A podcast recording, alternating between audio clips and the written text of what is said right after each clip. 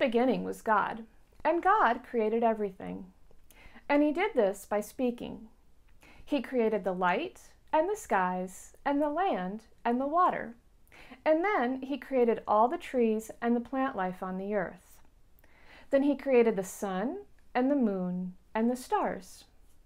And then he created the fish that fill the waters and the oceans, and all the birds that fill the sky. And then he created all the animals that walk on the earth. And he saw all this, and he saw that it was good.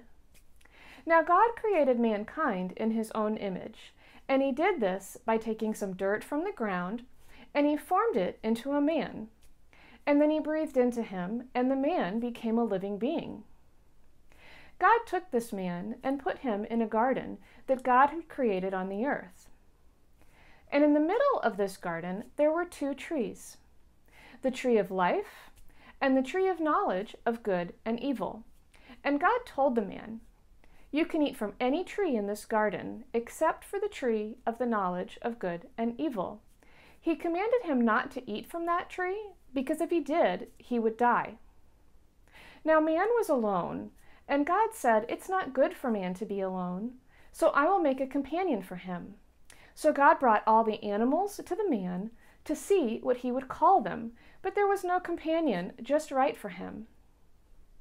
So God took the man, and he made him fall into a deep sleep.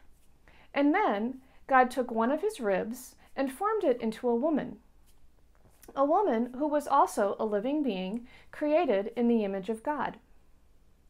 And they lived in the garden, and God blessed them and told them to multiply and have lots of children, to fill the earth, and to rule over all creation.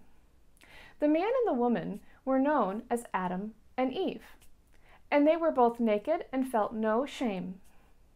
God saw all this, and he saw that it was very good. Now this is the story of how God created the earth in six days. And then on the seventh day, he set that day aside for himself, and he rested.